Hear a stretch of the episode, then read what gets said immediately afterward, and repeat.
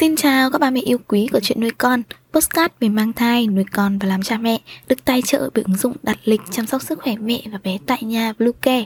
Mình Năng Ngân, hôm nay trong chuyên mục về chăm sóc trẻ sơ sinh và trẻ nhỏ, chúng ta sẽ cùng nhau đi tìm hiểu về bốn nguyên nhân khiến bé trốn lẫy và mẹ giúp bé lẫy xoành xoạch. Chúng mình sẽ quay trở lại ngay sau đây. Ba mẹ hãy tải ngay app Bluecare để đặt lịch tắm bé, điều dưỡng bố em, chăm sóc trẻ sơ sinh, xét nghiệm và điều trị vàng da cho bé tại nhà, nhắc và đặt lịch tiêm chủng.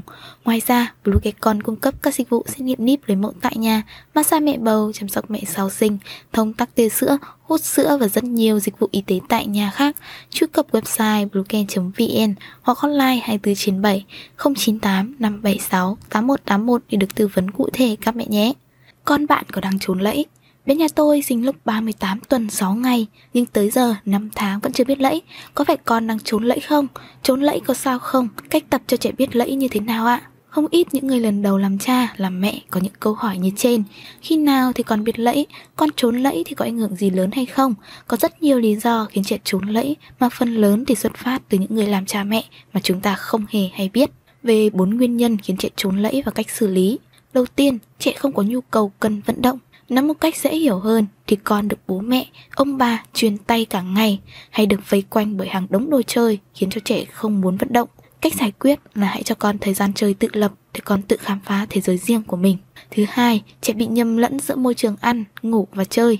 Việc gộp chung tất cả các hoạt động, các khu vực với nhau làm bé rối loạn, khiến cho người thầy bản năng bên trong em bé không thể mách bảo bé phát triển theo đúng các mốc. Cách giải quyết là bố mẹ hãy cố gắng đảm bảo môi trường hoạt động của bé được tách biệt nhằm giúp bé ý thức được hoạt động sắp diễn ra với bản thân cũng như hợp tác luyện tập cùng bố mẹ tốt hơn.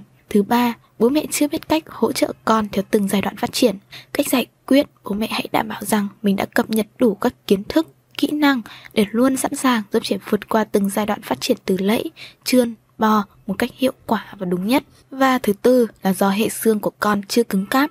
Một số bé 4 đến 5 tháng nhưng chưa thể tự lẫy do hệ xương của con chưa được cứng cáp nên cơ thể chưa thể tự nâng đỡ và tự cuộn mình. Cách giải quyết là cha mẹ nên bổ sung thêm các loại vitamin để tăng cường hấp thu canxi tới xương, tăng mật độ xương, giúp xương thêm chắc khỏe và cứng cáp. Tóm lại, nếu nhận thấy sự phát triển vận động của trẻ chậm hơn các bé cùng tuổi thì có thể trẻ đã bị chậm phát triển về vận động. Khi đó trẻ cần được thăm khám và tìm hiểu nguyên nhân sớm để có hướng khắc phục, giúp trẻ giảm thiểu nguy cơ chậm về sau.